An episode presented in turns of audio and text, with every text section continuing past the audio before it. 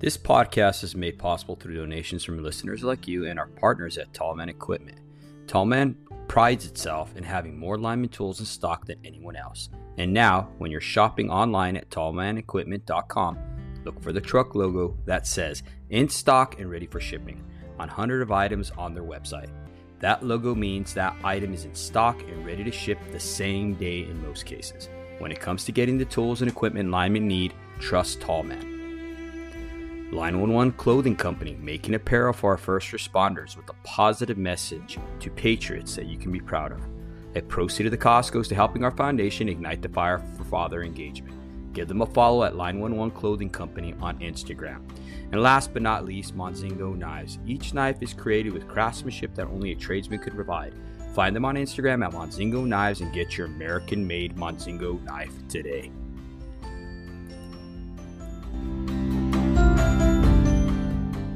Welcome to Show Up Dad. This podcast is created for hardworking fathers. At the Show Up Dad, we recognize that fathers providing for their children is certainly important. But when men truly understand their unique role and gain the knowledge and skills to be great fathers, they can transform and impact future generations.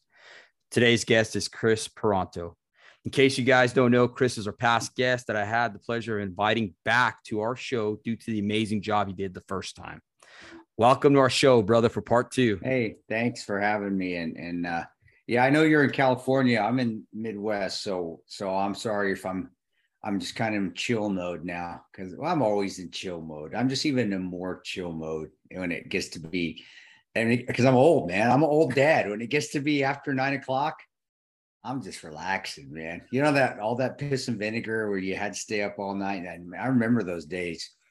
Those are gone, man. Come come eight o'clock, I'm I'm having having a little drink and I'm you know and and uh and watching watching old old you know watching either old movies or watching a cartoon movie like a cartoon movie with my kid like he always loves watching uh you know anything from Wreck It Ralph to what's another one he loves oh he loves Sonic Sonic 2 Sonic mm-hmm. 2 actually is a good that's a good movie I'll be honest that was better than than the Marvel movie. That was better than Doctor Strange. I like Sonic too. That was funny. Or or watching like yeah, Travel Channel or Weather Channel, like us old farts do. So, so yeah, bro. So, yeah. So sorry if I, I'm I'm all chilled out. It's just it's it's that time of night, man. Oh, no worries, brother. I'm with you right there, man. Nine o'clock comes and I'm telling the wife, hey, I'm praying with the boys. You deal with them. I'm going to bed. and I'm going to bed. yeah, definitely. But yeah, thanks for having me on again, man. And and I appreciate it. Thanks so much. And it's good talking to you again and seeing you again, bro. Absolutely, brother. Same, likewise. Well, today I wanted to talk to you and, and start with a recap of our last podcast that we did. Okay. I want yeah, to kind of continue something that you said that stood out to me. Um, you said that being able to overcome adversity and being a role model is how you set your kids up for success. And you said you didn't realize that until after Benghazi. Can you uh, expound on that point? And well, I, I think I think you know I think being a role model in itself, it's I had to have role models too, positive role models, whether it be a dad or whether it be a coach or a teacher. So I, I think that's any father needs to be that way. Any mm-hmm. father mm-hmm. needs to be a positive role model. I mean, you're the father that you're the father figure for your child, especially young men.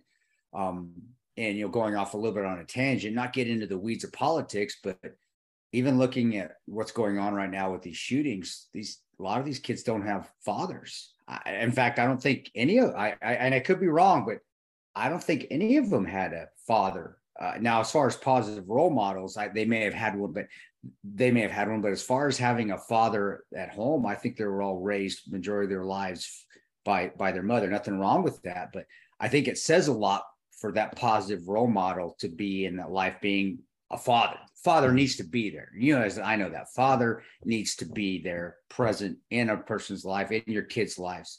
So the role model part, I, I, may have said, and I don't want to be taken out of context that I didn't think that before Benghazi, because I always did, because I had a positive, I had positive role models in my life. I had my abuelo, my grandfather, Joaquin, mm-hmm. tremendous role model. I had my dad, tremendous role model for me.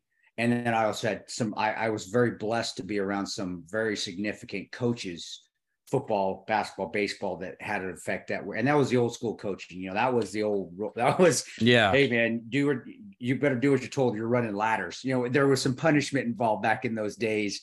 And, mm-hmm. and, when we used to be able to have two a days and even three a days, I remember that at Dixie College with my coach Greg Croshaw, who's a tremendous role model again. But what I learned in Benghazi and, and learned from Benghazi after the fact is the adversity. Um, mm-hmm. I, I understood adversity to a point. I don't think you really understand adversity until you've gone through uh, what even more so adversity until you've gone through a moment of duress, which could be a death in the family, um, which could be a you know a criminal act against you, a violent crime that happened against you, or that you've had to react to a violent crime to save another person, or war, mm-hmm. war, or and then if you even want to get after it, even if not war, even just going through special operations training, whether it be going through BUD/S like a seal being a becoming a seal or ranger or S special forces or delta or ranger recon detachment all those other because you know you it, it is it is structured but you're still going under a lot of duress and adversity because they're seeing how you can handle it under some of the most arduous conditions mm-hmm. so you're prepared for war so you don't falter falter when war happens and that's what i learned not just from benghazi but being a ranger being mm-hmm. thrown out of the army the first time I was thrown in, thrown out, then coming back and doing it over again. They never quit, never giving up. You know, the attitude of, you know, you may get knocked down, but you got to pick yourself back up. And and I did learn that growing up. I did definitely, mm-hmm. but I really didn't put that into fruition to the extremes until I joined the army. Mm-hmm. and, mm-hmm. then even having to join the army again and then going through the training going through ranger indoctrination which is now called ranger assessment selection going to be a private at ranger battalion which is hard in itself just the everyday grind of being at a 75th ranger regiment and anybody that anybody that served at the 75th ranger regiment for any length of time will tell you that just getting up in the morning as a private and going there and just like oh my gosh here we go again I'm going to learn a lot, but I'm going to get crushed today because somebody's pissed off. and, and, but you have to get through it because you have to you have to know how to deal with deal with the smoke sessions, which is not smoking; it's actually getting physically smoked. yeah, smoked, and, and not not physically beaten up all the time, even though those things do happen sometimes. But just physic, just PT till you're about ready to die. Mm-hmm. And then going through Ranger School, of course, which is hard in itself, not eating, not sleeping. But what Benghazi taught me though is is at that extreme is that even you know I was I really felt like I was prepped very well. So when Benghazi happened, where the worst case scenario really did happen, nobody was coming. You're you know you're the literal you're three thousand miles away from anywhere. You're getting attacked. You're outnumbered, and there ain't nobody coming. Mm-hmm. If all that adversity that I hadn't gone through prior to Benghazi, where the divorce, the getting kicked out of the military, all the hazings and smokings I had to go through, and then just the normal stuff you go through becoming a ranger, and and then you know eh, eh, I don't, and then also the ten years of deploying prior to Benghazi even happening, mm-hmm. of going and working in Baghdad and Kabul and Kandahar and seeing and experiencing just death and destruction and then all, but also a lot of a lot of life you know seeing seeing little girls in afghanistan going to school the first day. I was able to be in country when that happened in kabul and that was that was amazing. Oh my god like the taliban's gone little girls are actually going to school now. And seeing that on the street i tell you what it, it did it did it did choke me up. I, it was amazing to see that. But all those things all those all that adversity leading up to to benghazi whether it was planned because of being a ranger, some of that's planned, or it wasn't where it just unexpectedly happened, like my divorce or me kind of contracting ulcerative colitis and being hospitalized and then getting medically discharged out of the military when everybody when when everything was going great you know where god just god's plan you just don't question that plan and just yeah. you know you kind of have to roll with it learning that. So when benghazi happened it was really well this is god's way you know nobody's coming. Well this is god's plan all right, what do we do? Do we lay down and cry about it? Do we quit? Do we not? Do we do we say things and, and yell at God saying, why, why'd you keep me? Why am I here? Am I going to die here in this, in this godforsaken country? No, you deal with it. You pick yourself up and you keep fighting and you keep grinding and you never quit and you keep going until either you get out of it or God says it's time for you to come to come visit me up in heaven. And that's, that's just how it is. And that's where I think applying to life lessons, and you don't have to go through Benghazi to apply those lessons, to apply those and look back and be like, man, you just don't give up. No matter the adversity, you don't give up. And if you're in a situation that is just crap, mm-hmm. God has you there for a reason. I don't know why. Don't try to and don't try to figure it out because we don't. God's not going to give us the answer, and sometimes we won't know it for years, just like mm-hmm. I didn't know for years. But you do keep driving on because you you're not going to get out of that adversity unless you keep pressing on. Unless you, it's it's the old adage, hey, the only way you can get out of a tunnel is you keep going until you see the light at the end of the tunnel. I don't know when that's going to be. I don't know when it's going to come, but it's definitely not going to come if you just lay down and pout and cry and say and give up. Mm-hmm. And that's that's where Benghazi really, really solidified the never quit attitude for me because I I did and the team, not just me, but the entire team applied that never quit attitude throughout that whole night, even though we really didn't know. I mean, we didn't know when we were going to get out of there. We had no idea. Nobody knew. We we had idea. We had plans but we, to be honest, and I know if the other guys were here, they'd tell you the same thing. They'd be like, we really didn't know if it was going to be 13 hours or 13 days or 13 months. We just knew we we had enough ammo to last for this long. We had plans and we were continually making plans. That's why I always tell people continue to move forward, even when the even when it's at its bleakest. Continue to make a plan. Continue to move forward. Keep moving mm-hmm. forward. Don't stop. Don't be static. Don't don't be like that shark that stops swimming and drowns. But then in the end, if that doubt comes in that, hey, you know what? I don't think we're going to make it out of here because we don't know when we're getting out of here. You don't let that creep in your head. You just sense to yourself, you know what? As long as I keep moving forward and keep it, keep having faith, because faith always increases your luck. It's amazing how mm-hmm. that coincides. That if you have faith, faith and luck kind of go hand in hand. It really is amazing. I, I, but if you have faith, we're going to get out of here eventually we, mm-hmm. we will. We'll figure out a way. And and again, it's it's not giving it all up to the Lord and saying, God, I don't know what to do. I, you know, there, there, there are times to do that. Like the suicide moment I had, I was like on my knees, God, I need you to take over. I, I don't, I, I, I'm, I'm lost.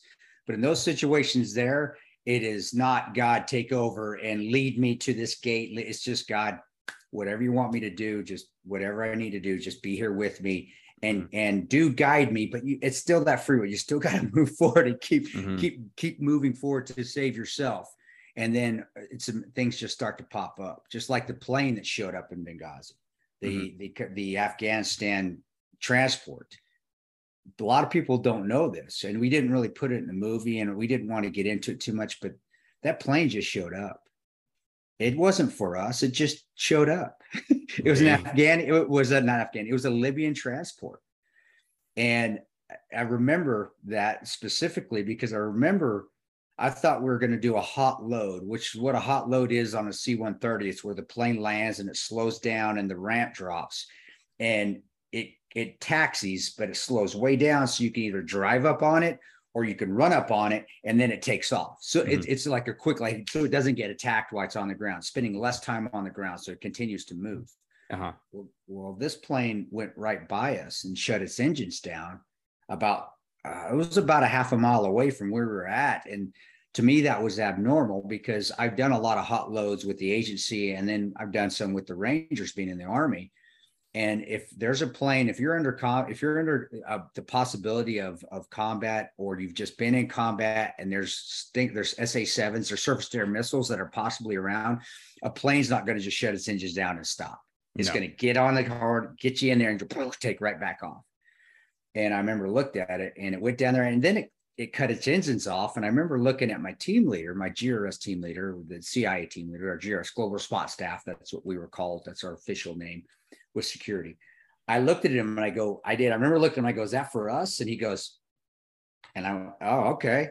and we got in a vehicle. We had, a, we still had a little, uh, one of our interpreters was still there and we got in a vehicle. We went down there and we talked to pilots into flying us out. They were actually getting out of their, their airplane to go get chai. They were taking a, a tea break. They were uh-huh. coming to, and we're like, hey, man. And they saw us and we had our dead bodies. We had the ambassador, we had Tyrone, we had Sean, we had Glen and we're like, and they they did know what had gone on because you know it it was all over the place. The attack was going on. Honestly, that's probably why they left they do. But um, yeah, we talked them flying us out. So what I'm saying is that what Benghazi did, it did solidify to me that you just you never give up, and all that adversity that you're going through, Mm-hmm. It is just prepping you for a Benghazi. It's prepping you for that worst case scenario. I didn't realize the divorce, the ulcerative colitis that hospitalized me, that got me discharged from the military, the the, the all the crap of being a private again when I came in the second time, mm-hmm. and just the training at Ranger School, you know, that just being just going through hell there, and and and you know, and then just normal everyday life of just not getting what you want, what you think you want. Mm-hmm. That didn't stop me from continuing to move forward. It just all culminated. So when Benghazi happened, I was like, ah, yeah, I've seen death before. I understand that. Yeah, that little girl, I made a bad call in, in, in Iraq and I probably could have saved her, but I didn't. But I kept driving forward and we ended up saving some other, we ended up saving 30 people within that element there. Mm-hmm. Um, the divorce, you know, I didn't stop. I didn't just cry over it. I actually went and got my master's degree and tried to continue to better myself. Oh, yeah, wait, Benghazi. I needed to all that adversity. So when that night happened, I didn't give up. I didn't quit and I could the team could tell you the same thing because they were all older guys that had been through a lot of adversity up to that point. I don't think mm-hmm. that was a coincidence, brother. I don't think God had that team there at that particular time out of chance. We needed a senior team there that had gone through a lot of adversity in and out of the military, which each one of us had. Yeah. To to get through that night together, to not have any crybaby. I, I, I have no crybaby attitudes no we're no give up attitudes. It was no we're going to keep fighting. We're going to kick your ass every time and we're going to keep picking ourselves up even if we get knocked down until we just can't pick ourselves up anymore. And that's where the role model of never quitting never giving up with your children come in. You don't need i you don't need to speak like we're speaking here. I keep kicking ass. Come on get there. Yeah. There's ways to do it where you can still pick them up depending on age. I mean yeah see, my seven year old sometimes he does need a kick in the ass more than my six year old i'm going to handle it a little yeah. different but it's always get up, get yourself up. Don't stop. All right. What did you do? All right. Did, did you didn't get what you want? All right. I support what you're doing. Just need to work a little harder. The way you do it is, is essential. And there are times to be hard. There are times to say, hey, suck it up and get your ass up. And there are other times to say, you know what, you, you did your best. I get it. Let's just work on a little harder. Let's figure out what, what we what we need to improve on. And then there are times where you just let it let it walk away for a little bit and handle mm-hmm. it at a different time. But the the common denominator of all that is you just still never give up. We still yeah. try to figure out why you fell what obstacle maybe have hindered you or what hole you may have fell in and how do we get out of that? And then if it happens again let's learn from that. So if it happens again you don't need me to help you get out of it. You figured it out for yourself and you have the confidence because you've already got out of it before. Mm. You know how to handle it. And that was where really Benghazi was. Uh, after looking back at my life and looking back at Benghazi, mm-hmm. that is where it really came to me like, man, you know what? I now I understand, God, why you put me through all that stuff I'd gone through up to this point. Uh, even though I thought I needed something, you took it away from me you knew best because you knew I needed to push myself to want to attain that goal again. Well, I understand now. You, you were just pushing me. So when this happened, I didn't quit on myself. I didn't quit on my teammates. And that's where we can help with our kids. But it, yeah, I, I, think every father should be doing that already. You don't yeah. need, you don't need a Benghazi to be able to think that way. Every father should be when your son's having a temper tantrum on the ground, yeah, get you. I do that. Get your ass up. get right. up right now. But that's the tone I use as a father. But when he yeah. maybe like when he loses a soccer game, oh, my son is my little six year old is a perfect example. He's fast. My son is fast. They're very blessed. They have their mother's legs, obviously. my daughter is fast. They're all quick. They're all good little athletes. Um, but my six year old, he's playing and dude, he, they're, he's playing against a team and you know, here in Little Fort Scott, really on the team he was on, uh, you know, he he really was the only little guy on the team that really knew what he was doing. And he's six years old, so there's kids that are running around looking at you know it is they're looking yeah. at the butterfly. He's competitive, and, and they're playing a team, and they usually they, they do really well. And he and they're playing this other little team. This other little team actually is six year olds. They're they're good. They're coached. They got good players. And I remember my son, my little boy, I was not so proud of him. He was playing his heart out. He was just I mean, all over the place.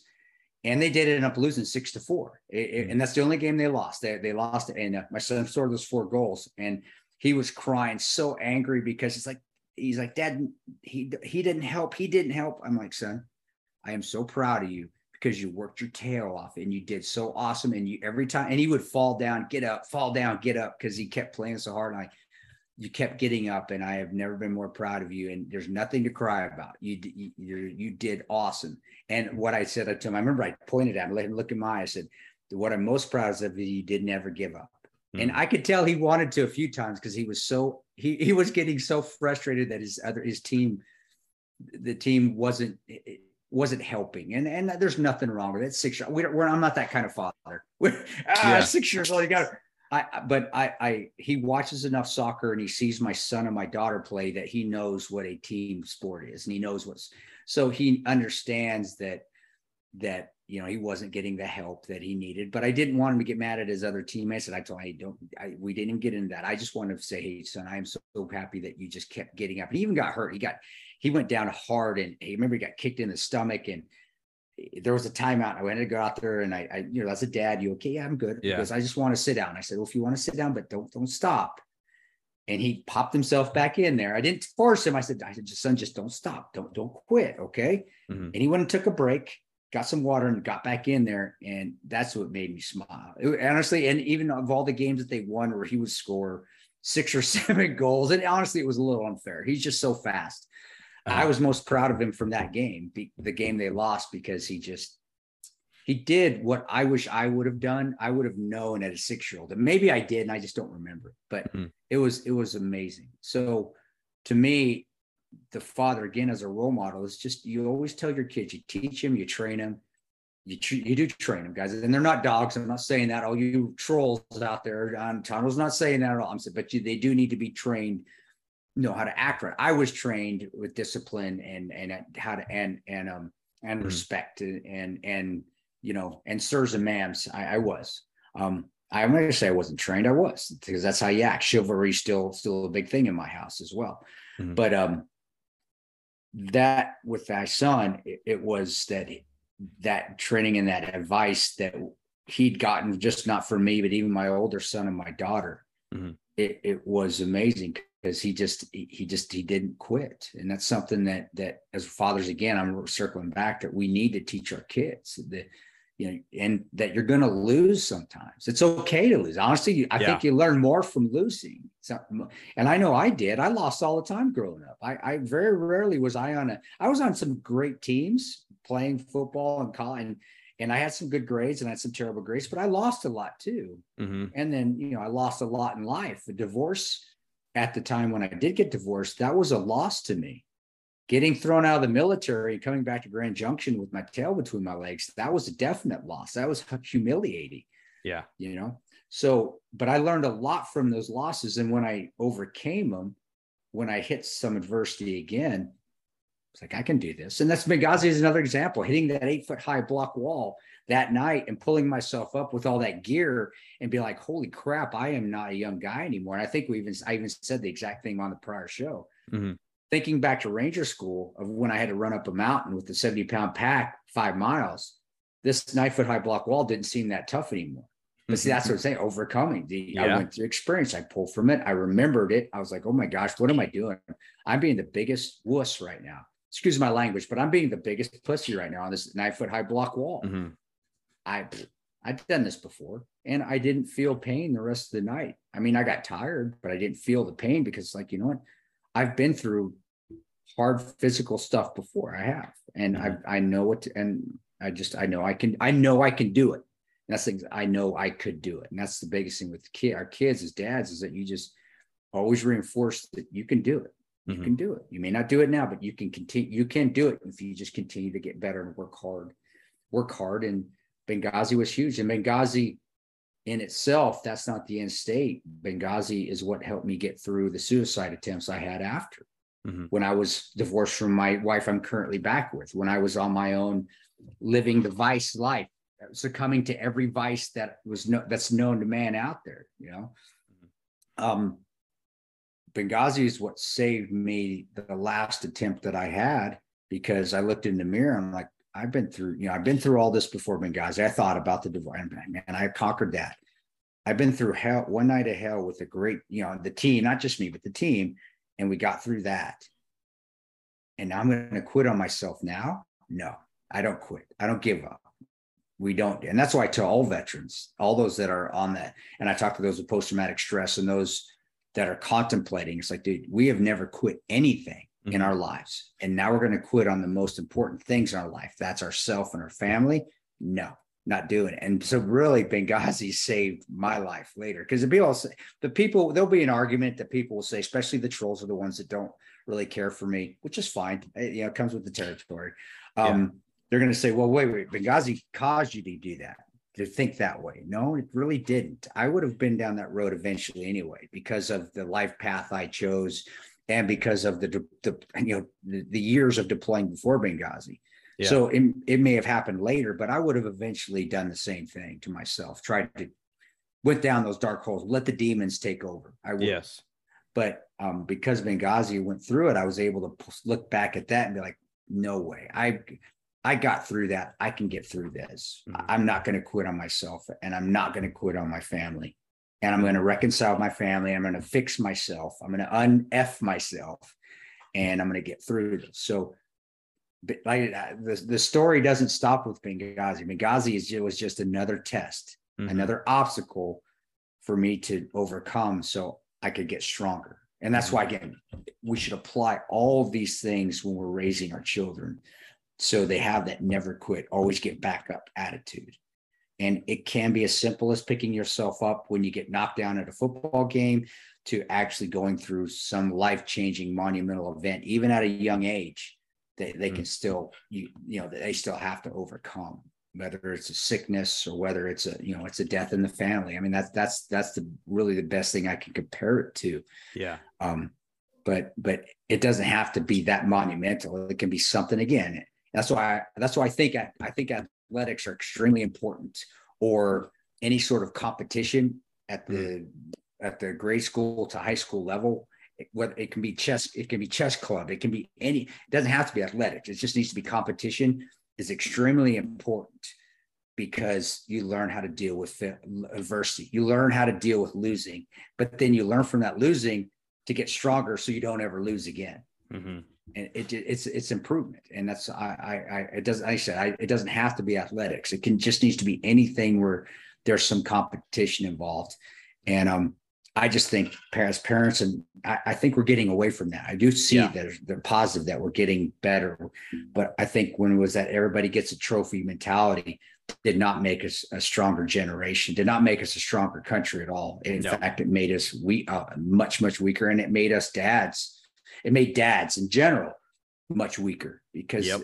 because we weren't pushing our kids anymore and we need to do that and I, I, I do think there is a because of those things and types went on which went on I do think there's a direct correlation in what's going on with a lot of these kids. I mean, there's more to it than just that. There's yeah, but with these these mass shootings going on, I, I really do believe that, especially not having a father figure to teach you how to handle adversity and failure so you don't go to that extreme where you feel ostracized or you feel insecure about yourself. It's just, hey, we all fail. Failing is just a step towards success. That's mm-hmm. all it is.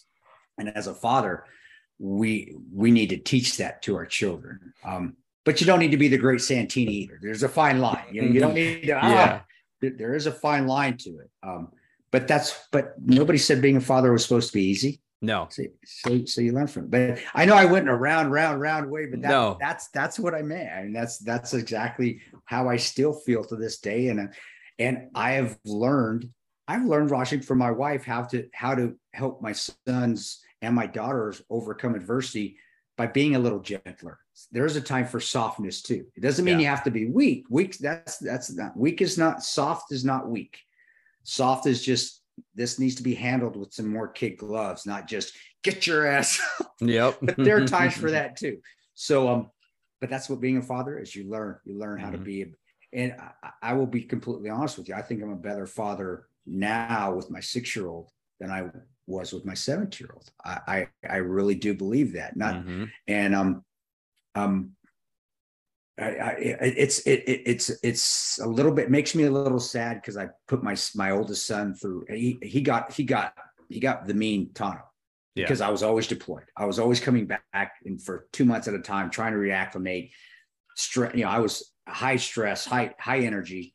Um, I still loved him to death. I know I gave you, know, and, and I know you know he still got hugs and he still, but I didn't I didn't listen as much as I do now with my six year old Mm-hmm. And that's just because I've learned to become a better father.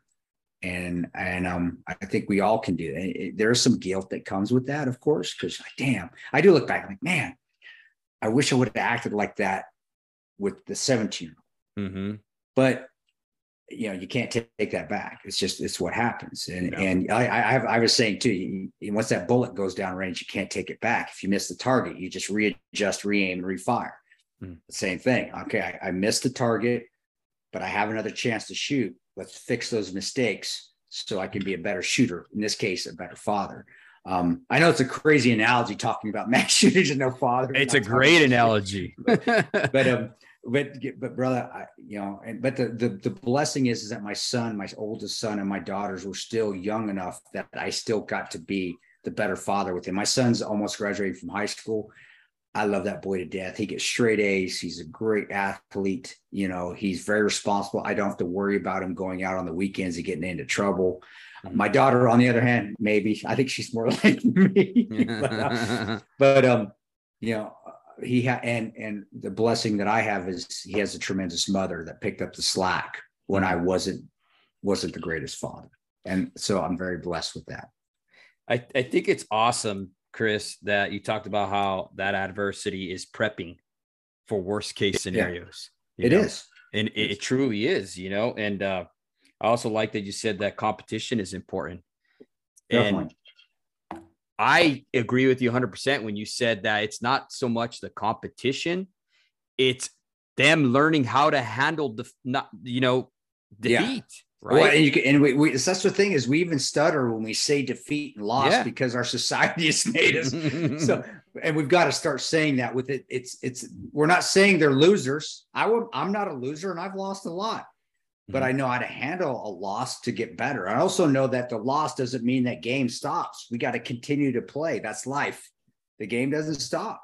So I still have that chance to win down the line. I was, I, and that's, I, I, think that is one thing that I've been able with my kids to get through to them because my father said that to me. My mm-hmm. father was a football coach. He said, you know, and, and I think all football coaches from the Vince Lombardi, uh, you know, LaVell Edwards, Paul Bear Bryant, those days of coaching mm-hmm. were that we never, we're, we didn't lose. We just ran out of time we're always and that was the mentality I had playing football. It didn't matter if it was 60 to nothing, the clock ran out. We were eventually going to win if we kept playing.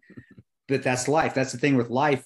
Really, if you think about it, the clock never runs out. I mean, when you find when you do pass, and if God says this is your time to die, then that's just it. But and essentially, the game never ends. So you're never out of you're never out of the fight to win. You you mm-hmm. still can win, even in the worst case scenario. And that's you know, how long did it take me till I really felt like I'm winning? Let me see. Uh 30 years. 30, so I've been fi- I've been playing I've been playing behind for 30 years and now because I didn't give up. I didn't quit. I I, I did made a lot of life changes which were positive.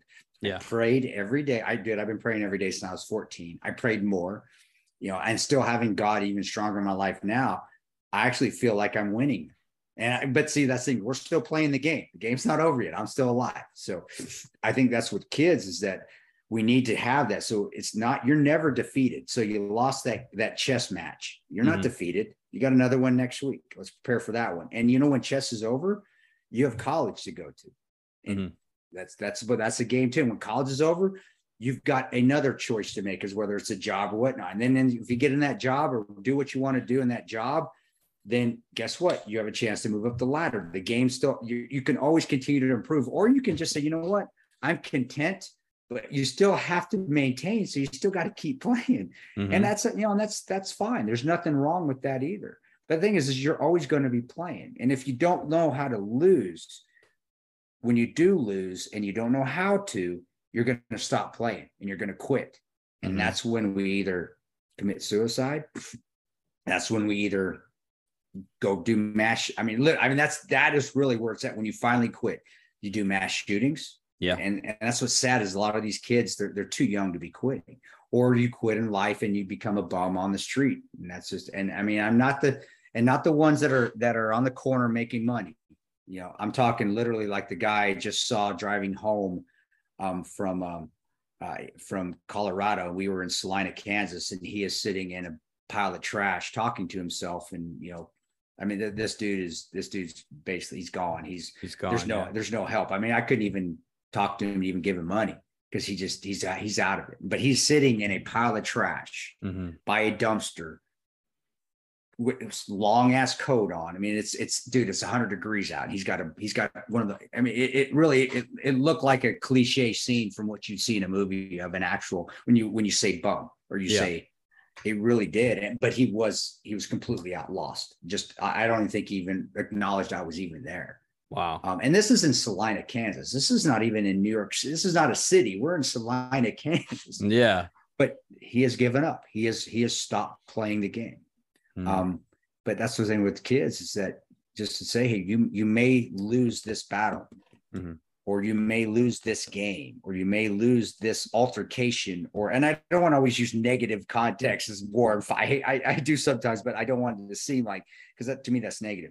You may you may lose at this point, but Mhm. you're you haven't lost in life. You just this is just this is just adversity. Let's learn from it. Let's figure it out. We got to Mhm. keep driving on, and you're going to get better. And guess what? I'll be honest with you. When I was 16, I can't remember. I, I really, I mean, I remember some big, some of the major games that we lost, maybe two or three, but I Uh-huh. can't remember a lot of them anymore. All I can remember is how fun I had playing basketball, or how fun I had playing football, or being out there sucking in the heat with my buddies. Honestly, that's what I remember. I remember Yeah. the two a days. I remember being a hundred, being going to Dixie Junior College and we were called the Rebels, and we were awesome for a junior college. We were one of the top junior colleges in the nation.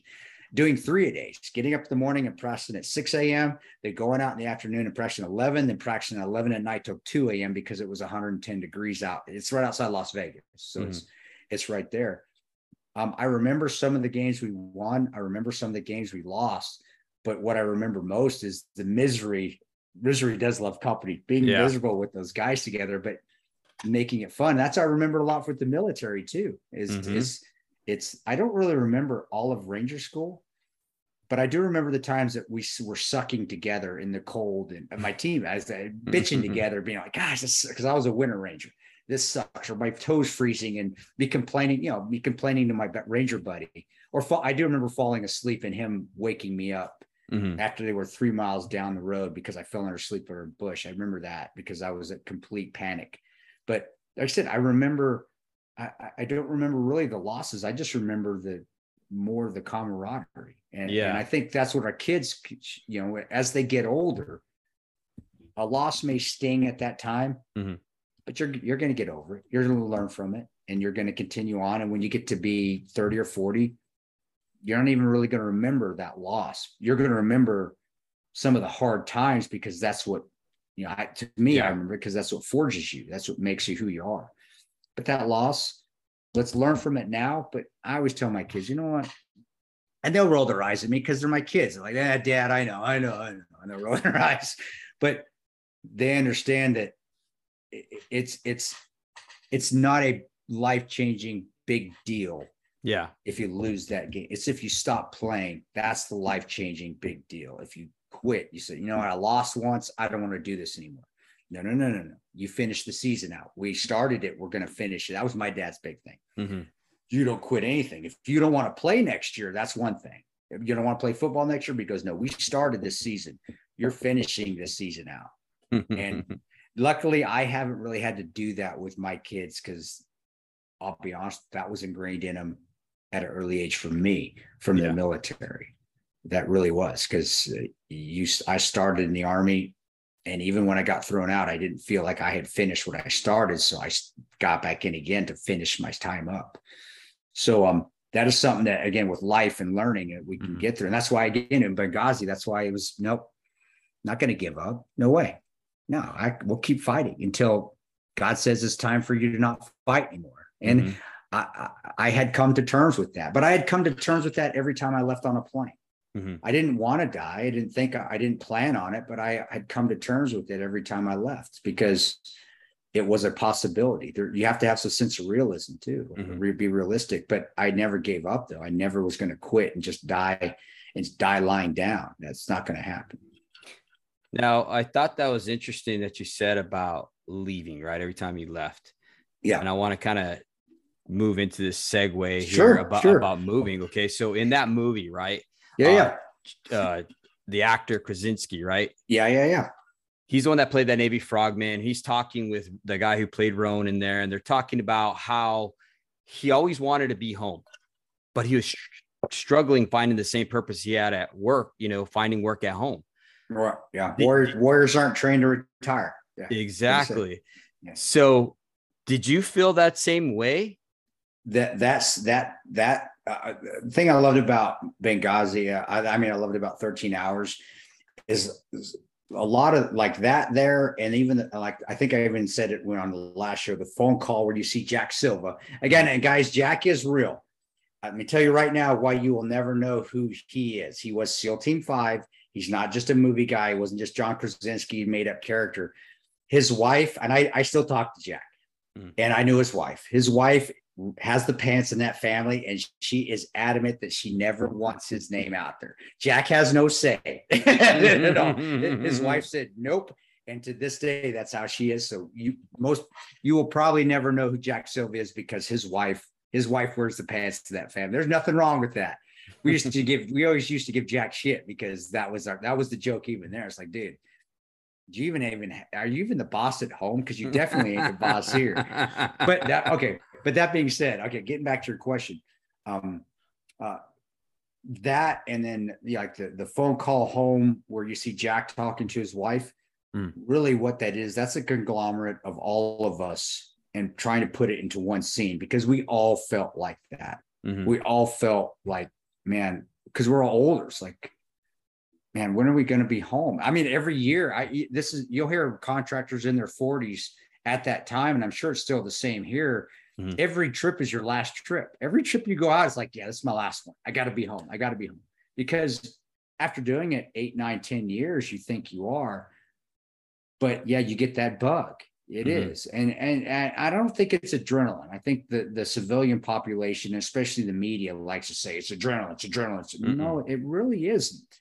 I mean, yeah, we like adrenaline, but that's not why. I, I think we go back, and at least in my case, um, it, it, is fun being. First of all, it's fun doing the job. The job was fun. I love sneaking around. You know, I mm-hmm. love being a ranger. I love being in the army. But I tell you what, when you go out in town by yourself and there's no backup at all, that's really freaking cool. I mean, mm-hmm. and and you're getting, I mean, you're basically living off the local economy. You're you're walking around the souks, you're getting coffee, you're getting, but you're on your own. You know, mm-hmm. that is fun. Always. Um. So I, I I think a lot of it has to do with it. We enjoy the job a lot. We don't mm-hmm. realize that we do, and and the job and the family are competing against each other because we want to be home. We want to have our cake and eat it too. Yeah. We want to be home all the time, but we want to be on the job too because it's fun and we enjoy it. I, I do think, and I do also think the old adage of you're doing it for the man to your right and left, you're doing it for your brother or your sister to your right mm-hmm. and left of you.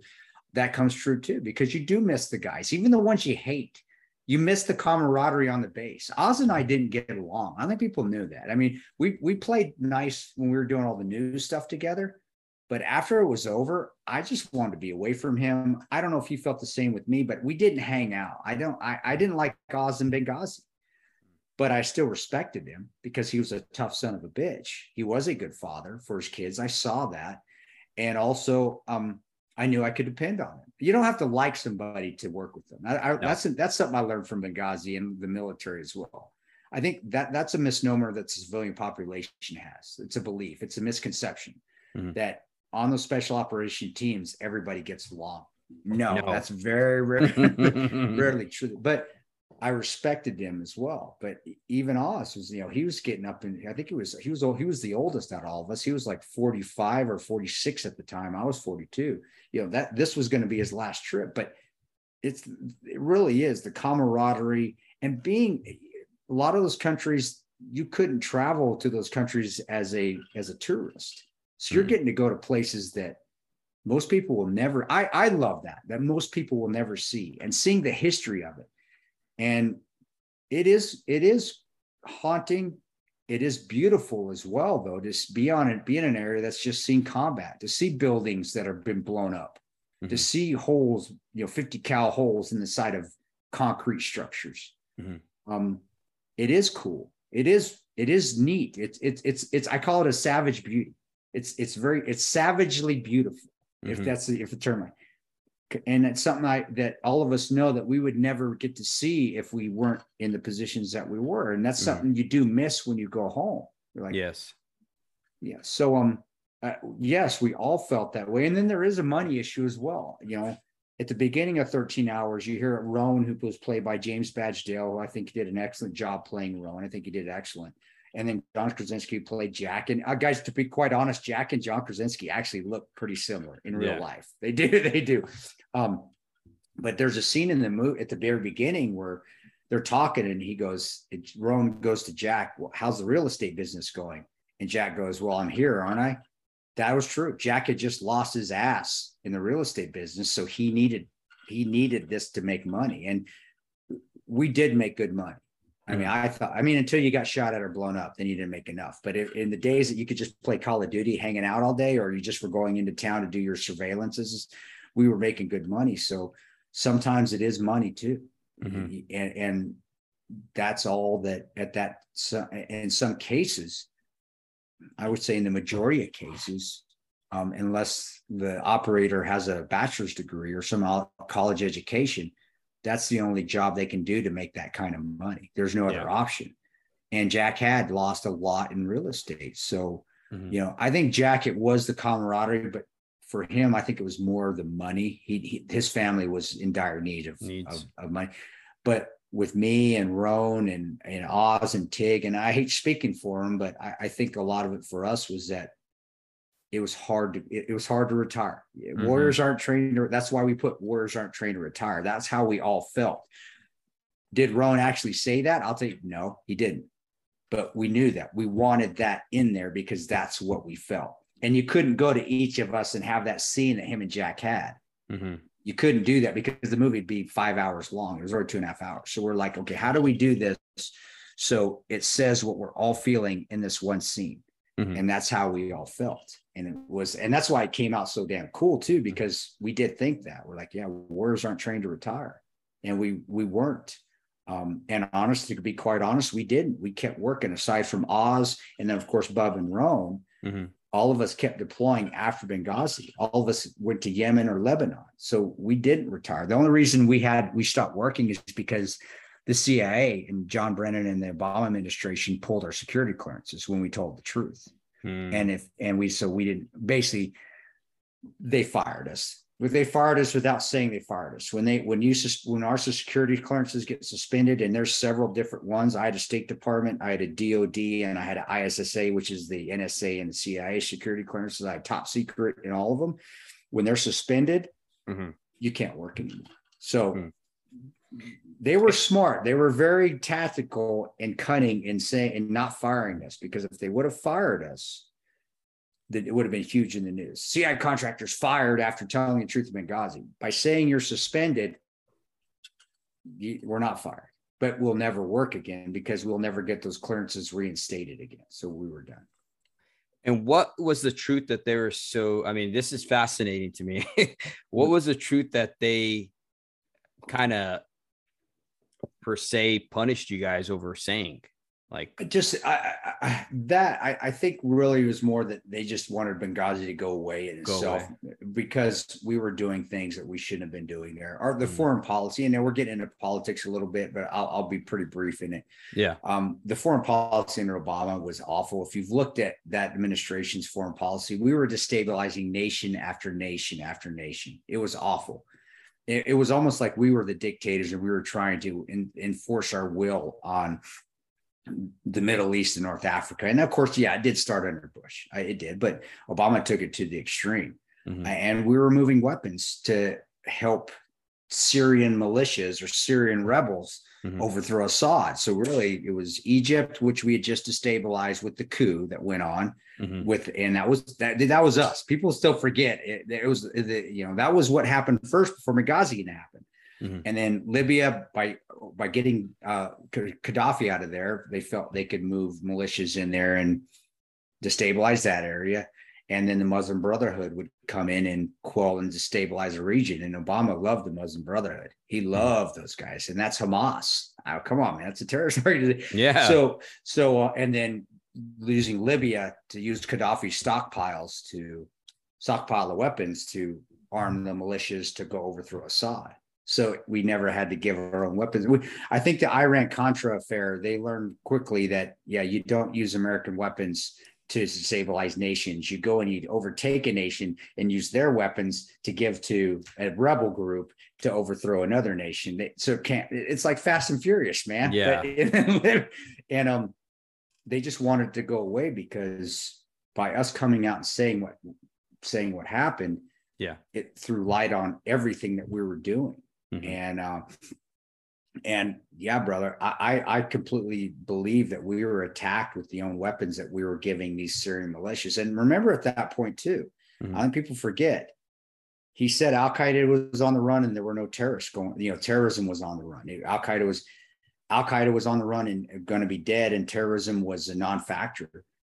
We were we were giving weapons to terrorists. I, I we we were making ISIS in Libya. ISIS had started to form really before that. You know, it started its roots with Al was Zakir, and in Baghdad, but really to the fruition, the where it really came to be was in Libya, and that was us making those militias that were supposed to overthrow Assad that dude that was isis man. That was ansar sharia or Fala sahate. That was all those al-qaeda in the maghreb.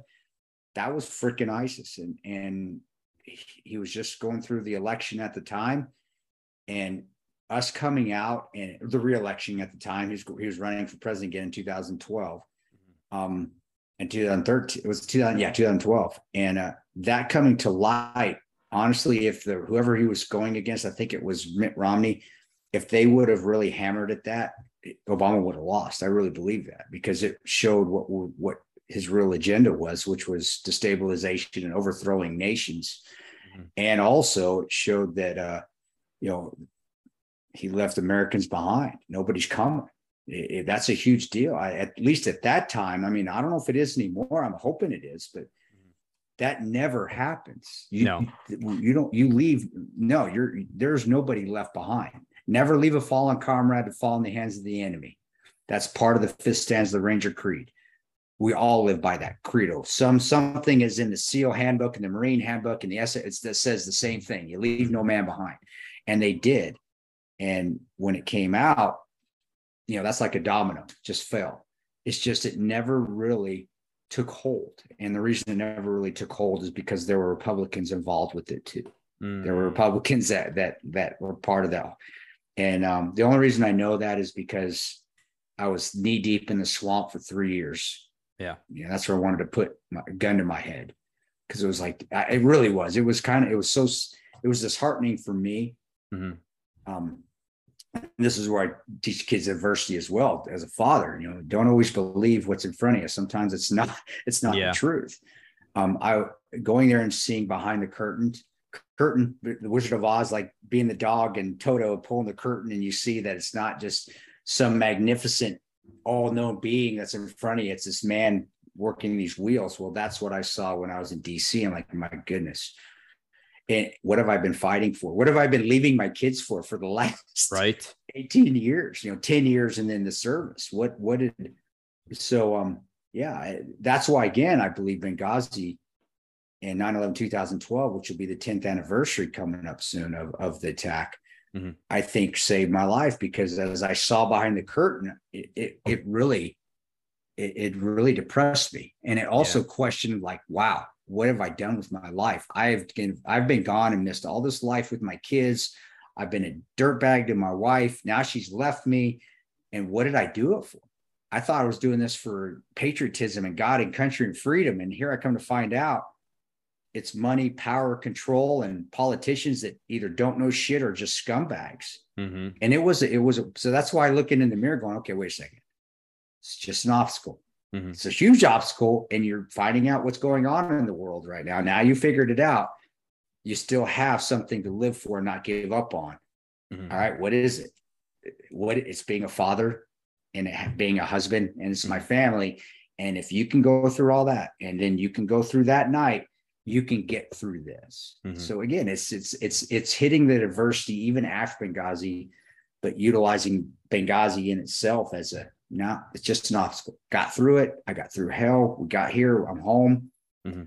I can get through a couple scumbags not telling the truth. I'll get through it, and and Yeah. and I did. So yeah, it, it, it's it's a. I know we went down that road a little bit too long, but but No. it really is. It, it was a learn another thing that as a father Mhm. I learned from and realized even on that scale, it's still something that we can learn from to teach our kids to never give up. Yes. And, you know, that's what you know, pick yourself up. And I think Kris too, man, you're just so perfect and spot on with that, brother, because where we're at today in society, we didn't just get here overnight. You know, and it, it's crazy that you have to see behind the scenes to see where we're at. And us as fathers teaching that adversity that we just talked about the last hour, we need to teach our kids. We need to teach them to get through the things that are coming up Yeah. because I firmly believe, and I, I'm dude, I am not a uh, You're I'm not, not one of these conspiracy. I'm not a yeah. conspiracist. I'm not Yeah. a doomsdayer. Yeah. You know what I mean? Nothing like that. But I truly, truly, truly believe that we're going to be going into some dark, dark days. Buddy, I, I I agree. I I I think it's going to be like the and and man, I'm dating myself. This is how old I am, even though I was a kid at the time. Mhm. We're at the very least are going to go through a reset. We're going to go through a Carter Carter-esque recession. We are. Mhm.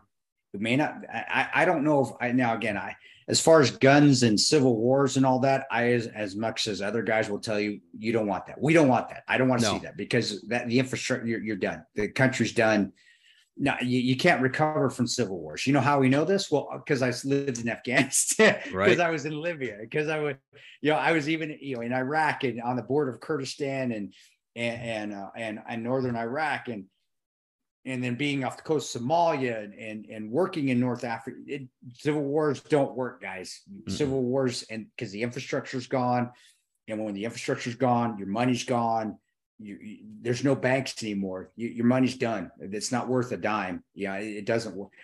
But I will say that I agree with you, man. I do agree with you, and I think it's going to be it's going to be a recession where people are going to lose a lot of money. They're going Mhm. to lose their livelihood. It's going to happen. Um, and the only way you can get through that is by picking yourself up Yep. and starting again. And that's why I, I, I, I think that's why there's a lot of suicides out right now. Is why COVID being locked down under COVID didn't help kids' mental states, or wearing masks doesn't help their mental states as well. Mhm. But as fathers, I think what we can do is because I don't think kids see a lot of future right now. That's why Mhm. there's a lot of jobs because like, why do I want to work? First of all, the government's going to give me money. They Yeah. did everybody else, and also everything's so damn expensive. What what does my minimum wage job do? I don't need to work. I you know, and and that that that I wanted to work as a kid, even though I was only making five bucks an hour. I, Yeah. to me, it was improvement. And I think as fathers, we need to push that. We we do. We say, hey, yeah, things are going to get harder. We're going to have to tighten. You know, be a good father. I'm going to have to tighten our belt loops. We're not going to be able to spend frivolously like we used to. Just like when my dad, you know, when he Yeah. lost his job, and we had to we had to make cuts. And he even said that, hey, I lost my job. We're Mhm. we just we can't spend the things that we can't used to. We got to tighten. Our, I remember him saying that we got to tighten our belt loops. I still remember that.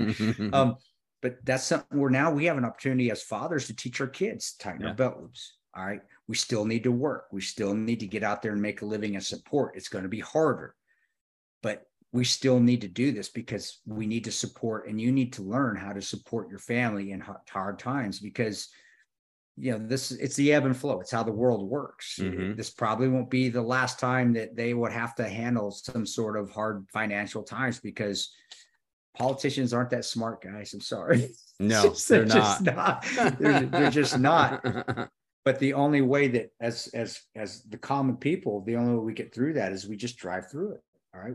Gas is expensive as hell right now. Well, if you don't work, it's sure as hell going to be a lot more expensive. We still got to work. We still got to pay. But you know what? You're not going to be able to go get that 12 pack of beer. And I'm saying that because I'm a redneck. I'm sorry. We, there's better examples out there. We're not going to be able to eat, you know, we're not going to be able to go eat sushi tonight. We're not going to be able to go buy that beer tonight. You're going to have to eat, you know, you're going to have to maybe go get hamburger and just fix yourself at home. You're going to have to eat macaroni. It's mm-hmm. just what I'm saying is I'm giving examples as fathers, we can still be positive and say, you know, things are things are tight, but we can get through it and we got each other. And this is also a time where I think families, yes. again, just like can come instead of going out and spending money on the movies or something like me and my my kid going and jumping it's 100 degrees out going and putting the sprinkler on the trampoline we're out there jumping on the trampoline that, uh, yeah it costs a little money to have run the water for a little bit but I don't know. You're, you in California. You guys yeah. may not be able to do that. Yeah. You, but, but what I'm saying is that now you can do more things at home. Guess what? Those board games, I remember those used to be fun as hell. Playing a oh, board yeah. Game. Remember? Remember mm-hmm. those days? Chutes and ladders. I Chutes remember that. ladders. yeah, we even getting out and playing life and sorry and yeah. But, but what I'm saying is that we can teach our kids how to be positive in this moment, even though as fathers, it, it worries us. Mm-hmm. Yeah, it mm-hmm. does because how am I gonna how how am I gonna make a living? What do I need to pay for this week? Retirement. My you know I've lost my, my retirement's gone. I mean, for, granted, I put money away in different things because I learned the hard way from just putting it in one thing that if you lose all that, it's gone. Mm-hmm. But you know, one of my, my IRAs are losing losing a ton right now.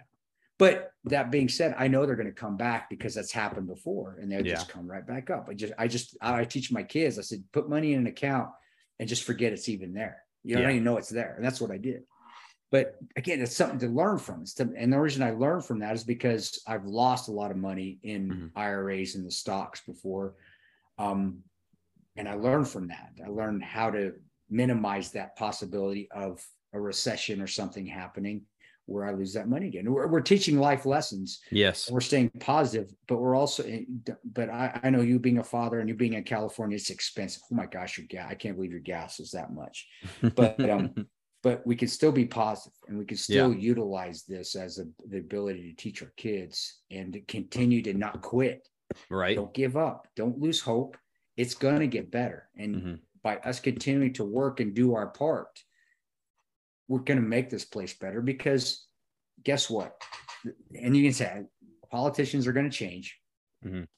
I, I i would probably put dollars to donuts that the next election there's going to be a different president. It, there will be. Mm-hmm. and and um because of the mistakes that have gone on with this one I, I do really believe that the next group that comes in they're going to focus on getting the economy changed and getting people back on their feet mm-hmm. and the reason i say that they're like why why are you saying i'm not i'm not a trumper. I, guys i'm i'm i'm not actually uh, independent. I'm yeah. not affiliated. I'm not. I, I you know, I didn't like Hillary Clinton. Uh, it wasn't because she was a Democrat. It's because, well, she left us to die. There was she's no, a killer. there was nothing, you know. Uh, same with Obama. It, it hadn't. That's thing. It had nothing to do with her political affiliation. I even said that on CNN. I said I'd hate Donald Trump too if he did what Hillary Clinton did. I wouldn't like. Hate's a strong word. That was back then. I'm not a yeah. hateful guy. God's going to judge. I let him judge. But what I'm saying is that we went through hard to my father when the Carter era was going on. And I remember even as a small child, my family being worried because we were lower middle class. It really mm-hmm. hit us hard. But when Reagan came in office, and like him or not, when he came in office, the economy went psh, shot right mm-hmm. up. And even and then with and like him or not with Bill Clinton, granted he's a you know he's an adulterer, and I know he is guy. I don't know. Adulterer had sex, uh, you know, in the White House, terrible, very unethical but to be honest, but when he came in after Bush and we had that recession, that he came in, economy was, was good. Focus and went up, and that's why he got reelected. He sure didn't get reelected for being an ethical president. He mm-hmm. got reelected because the economy. Went. So that's why as fathers we can, yeah, we can worry. We can. We, are going to worry. We're you know we, we're the breadwinners. That's mm-hmm. still the whether you like that or not. Politically correct people. We are fathers are the breadwinners. Now yes. mothers maybe that that's just a term. Fathers are going to worry about mothers.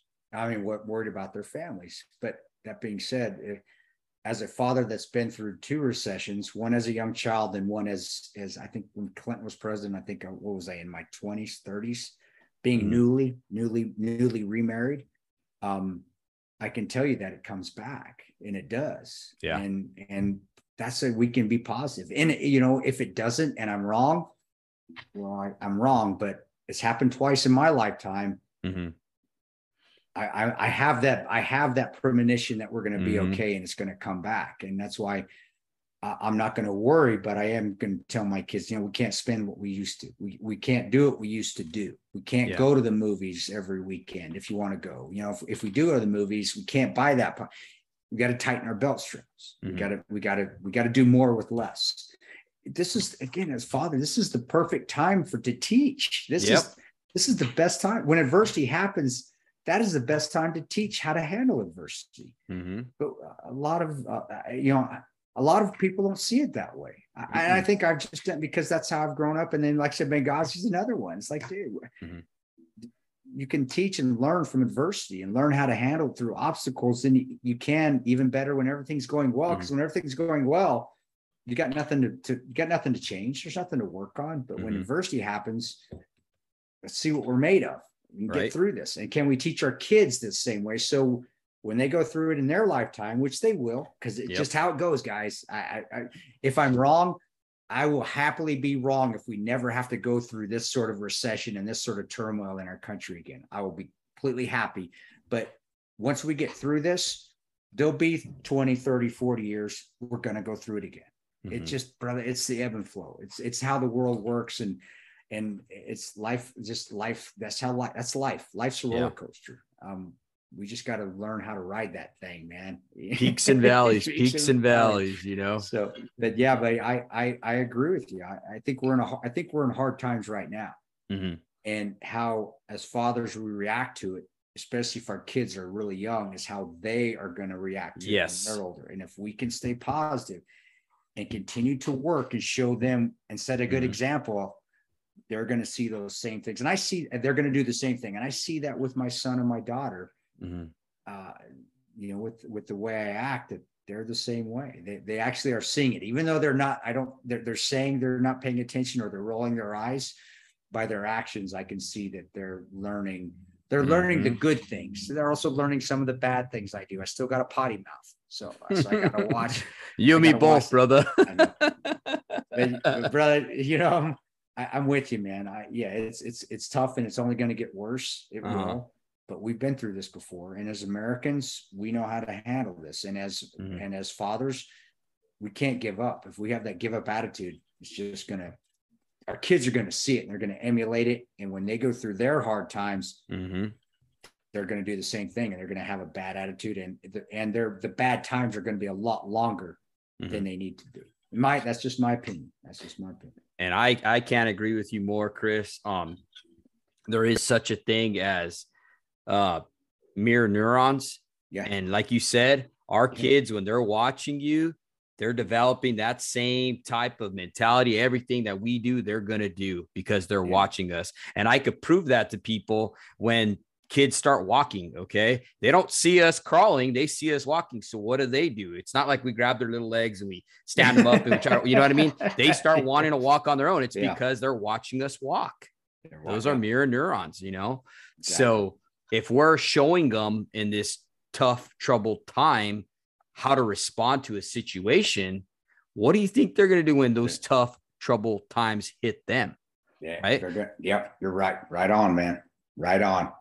But right on, Kris. Thank you so much for coming on here, brother. Oh, of course. opening up. I don't oh, want to take so much of your time. No, is it already time? Holy crap, it is. I, buddy, Dave, I, I, appreciate it, man. And, and uh, again, sorry for missing you on that other one. I just it was during a family family yeah. business vacation. It was work, but it was also family vacation. So you know as good as you just reach out if you ever want me on again. I always enjoy this. And this, brother, you have good content. And this is what this is what podcasts need to be out there, these kind of podcasts. So if you ever want me on again, you just just don't hesitate to ask and you know, hit up Jeremy or hit up myself and I'll be I'll be honored, man. Right on. Well, thank you so much for coming on, Kris. We appreciate you. And I know my audience is going to really love it, man. I love your posts. So oh, we're thanks, a big fan and uh, we support you 100% with our foundation. So thank thanks, you, brother. brother. Appreciate it. God bless it. you. Dave, have a good night, buddy. You too. God bless. Bye bye.